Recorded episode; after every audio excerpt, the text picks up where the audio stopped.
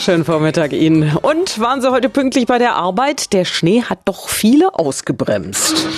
Der Antenne Autoexperte Ulf Schulz mit den besten Tipps rund ums Fahrzeug.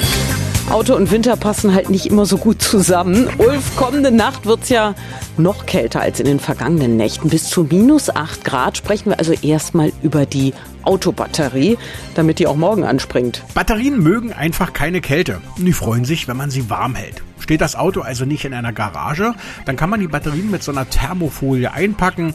Dann sollte man darauf achten, dass die Pole schön sauber sind und dass man die auch ab und an mal fettet. Tja, und bei Kurzstrecken sollte man in jedem Fall den Stromverbrauch reduzieren, denn die Batterie kann nicht vollständig aufgeladen werden. Also Heizung, Licht, Infotainment, sollte man gucken, was braucht man wirklich. Ja, und auch die E-Autos, die freuen sich im Winter über eine Garage. Und auch hier gilt, schalten Sie so wenig Verbraucher an wie möglich. Fahren Sie im Eco-Modus und heizen Sie vielleicht schon an der Ladesäule vor dem Losfahren. Ja, dann Stichwort Eiskratzen, haben ja sehr viele von uns heute früh machen dürfen. Was gilt es zu beachten, damit meine Scheiben auch nach dem Winter noch gut aussehen? Auf gar keinen Fall sollte man die Scheiben mit heißem Wasser übergießen, denn das führt zu Spannungsrissen und wird am Ende richtig teuer. Verwenden Sie bitte, bitte auch keine CD-Hüllen und Kreditkarten. Ich kann aus eigener Erfahrung sagen, das geht meistens schief. Ein richtig guter Eiskratzer ist aus Kunststoff. Bei dickem Eis geht man erst mit dieser Zahnkante drüber und dann mit dem Schaber.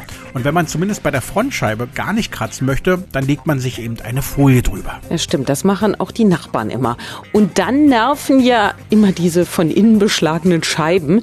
Hilft dagegen tatsächlich Katzenstreu in einer Socke auf dem Armaturenbrett? Ja, das mit dem Katzenstreu und der Socke hilft tatsächlich, aber es hat meistens einen Grund, wenn die Scheiben zu stark beschlagen. Und der heißt Feuchtigkeit im Auto. Manchmal reichen schon die nassen Fußmatten vom Schnee, den man mit ins Auto gebracht hat.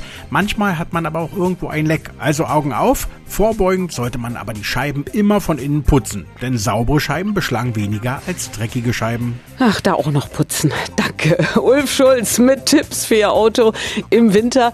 Noch mehr finden Sie auf antennebrandenburg.de. Kommen Sie gut durch.